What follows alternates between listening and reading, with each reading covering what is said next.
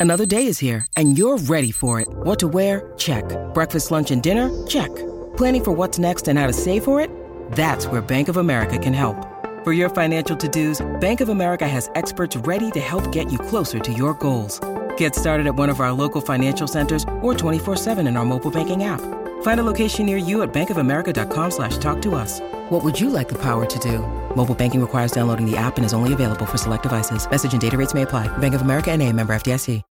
When you need mealtime inspiration, it's worth shopping Kroger, where you'll find over 30,000 mouthwatering choices that excite your inner foodie. And no matter what tasty choice you make, you'll enjoy our everyday low prices, plus extra ways to save, like digital coupons worth over $600 each week. You can also save up to $1 off per gallon at the pump with fuel points. More savings and more inspiring flavors make shopping Kroger worth it every time. Kroger, fresh for everyone. Fuel restrictions apply.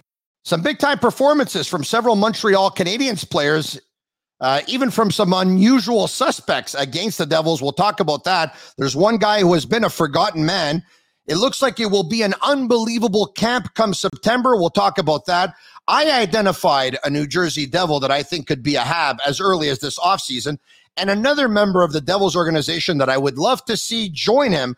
And I'm also going to tell you what I'm hoping happens between the Canadiens and the Leafs when they get going on Saturday night in Toronto, hockey night in Canada. It's the Sick Podcast. I'm Marinaro. I'm going solo today. Stay tuned. This is going to be a good one. Turn up your volume. Your volume. Because you're about to listen to The Sick Podcast, Sick Podcast. with Tony Marinaro. The sickest Montreal Canadiens podcast. And now a 24th Stanley Cup banner will hang from the rafters of the famous Forum in Montreal. The Canadiens win the Stanley Cup. Sports entertainment like no other. Brought to you by 8.6 Beer, intense by nature, and La Cage. If the last time you went to La Cage was when the Habs won the cup, it's time you went back to La Cage. The menu will surprise you. Welcome. It is Marinaro. It's the Sick Podcast. We're going to talk about the Montreal Canadiens, your favorite discussion, of course, and tell all your friends about it because you can follow us on Facebook, on Twitter, on Instagram at the Sick Podcast, and also subscribe to our YouTube channel. It's absolutely free. So tell your friends about it. The Canadiens beat the Devils by a score of seven to four. The Sick Podcast brought to you by 8.6 Beer, intense by nature, the beer for those who follow their instinct and live their passions the way I do in order to make my mark and La Cage. If the last time you went to La Cage was when the Habs won the cup, it's time you go back to the Cage. The menu will surprise you. and no longer surprises me because I've been several times and I'm going to be going again in just a couple of weeks from now, of course. If all goes well on Saturday, April 23rd, we will see you at La Cage. We're, in, we're inviting you down for our uh, first anniversary of the Sick Podcast. Anyway, so if you're looking for a place to go eat on that night, why don't you join us and uh, have supper at La Cage and we'll watch the game together. The last Saturday night game of the season, the Canadiens will be uh, in Ottawa on that Saturday night. You can RSVP by calling 731 2020. All right, okay. Uh, the Canadiens win by a score of seven to four. They definitely got to Andrew Hammond. They really picked on his glove. You can tell they had a scouting report on him. Uh, they beat him glove side several, several times. I mean, where do we go from? Uh, Jake Evans uh, went glove side, or it may have been deflected. Actually, beat him on his glove. Uh, Cole Caulfield beat him glove side. Nick Suzuki beat him glove side. Dvorak beat him glove side.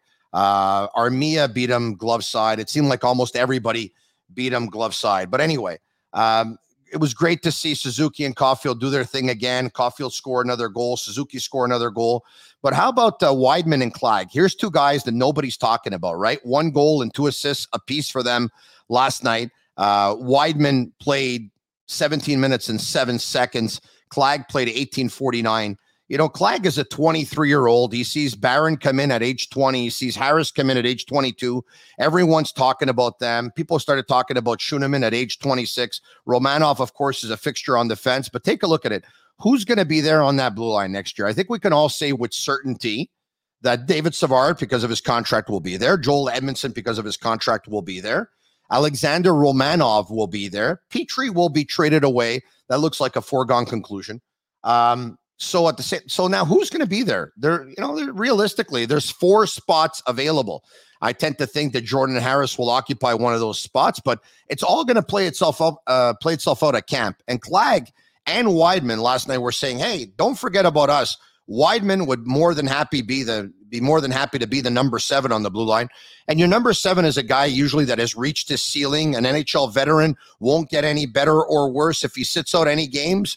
So that could go to him. So then, then at least probably three spots if it goes to him, or if they go out and get uh, someone else on the unrestricted free agent market. So, you know, Clague is 23 years old. He's got a good first pass. He skates real well. He still has, you know, a lot of potential, a ceiling that he hasn't hit yet. And at camp, you know, they usually say that, you know, it's up to the players to decide who wants to make it. It promises to be the most, one of the most interesting camps, I would say, in a very, very long time for the Canadiens blue line in particular, because Schueneman, Harris, Barron, Guhle, uh, Wideman, uh, all these guys, Clague, they're all going to fight for a spot. So I think that's awesome. All right, there's a player that I saw last night who plays for the New Jersey Devils. I'm going to talk to you about him uh, because I know him pretty well. Uh, Normand Flynn, of course, uh, had a chance to coach him earlier on in his youth. Here's a player, AJ Greer, who was called up from the Utica Comets, who has 50 points in 50 games at the American Hockey League level under Kevin Dineen. He got called up and played for the Devils. It was his sixth game of the season. He's a, a former second round pick, 39th overall in the 2015 NHL draft. He was drafted by the Colorado Avalanche. And from there, he went to New Jersey. He's been, uh, you know, trying to get a full time job in the National Hockey League. He scored the goal that narrowed the Canadiens' lead to 3 2. And he was down on the ice, I believe, with Poehling. He showed more fight and wanting to get up. He showed more resilience and determination. He made his way to the back of the net. He saw an opportunity. Right away, he went for the wraparound. It may have deflected off of David Savard's stick, who tried to cut it off and it went up and over Allen. He's six foot three. He's about 220 pounds. He's a 25 year old. Uh, you know, he'll he'll be entering the prime of his career in about a year or two, but a big time character guy. And you know what? If the Canadiens are looking to fill out a fourth line next year, how about AJ Greer playing fourth line?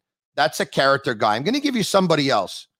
And by the way, should be noted that AJ Greer and Habs Laurent Dauphin played together with Les Pionniers de Lanaudière in their youth. AJ Greer also played with Frédéric Gauthier and Laurent Dauphin with Esther Blondin, midget AAA hockey. And the reason why I bring up Frédéric Gauthier is because Frédéric Gauthier is also a member of the Devils organization he is playing with the Utica Comets. He's a former first round pick, 21st overall by the Toronto Maple Leafs back in 2013. He is six foot five. He's 240 pounds. He's 26 years old, also in the prime of his career. Now, AJ Greer's contract expires this season. He makes 750. Frederic Gauthier's contract also expires at the end of this season. He makes 800. Both players are unrestricted free agents at the end of the season. AJ Greer from Joliette, Quebec, Frédéric Gauthier from Laval, Quebec. Both of them whose friends and family grew up cheering for the Montreal Canadiens, with the exception of uh, AJ's dad, who's a Toronto Maple Leafs. But, you know, I'd be willing to bet that if his son signs with the Montreal Canadiens, that he's going to convert and become a Montreal Canadiens fan. Not to mention that AJ Greer um, is represented by Quartexx Management, um, the firm that Kent Hughes, of course, used to work for and used to be a partner at. So take a look at that. Take a look at in the offseason, AJ Greer and Frederic Gauthier for one of two, if not two. Why not join the Canadiens organization? They could play fourth line. If it doesn't work out and they go down, they're playing with the Laval Rocket. They'd be more than happy to be part of the organization, up and down between the, the Rocket and the Canadiens. Or if they make their mark with the Canadiens, they stay with the Canadiens. They're familiar. They play with each other with the Utica Comet. They both spend a lot of time on the penalty kill. They've done a great job in the penalty kill at the American Hockey League level. You're looking for guys from here. You're looking for good new pride. Uh, know what it means to be a Montreal Canadian, know everything about the city, the culture, the fan base, and all that stuff. I think that's something that we should pay attention to. All right. Uh, matrixhomefitness.ca. All right.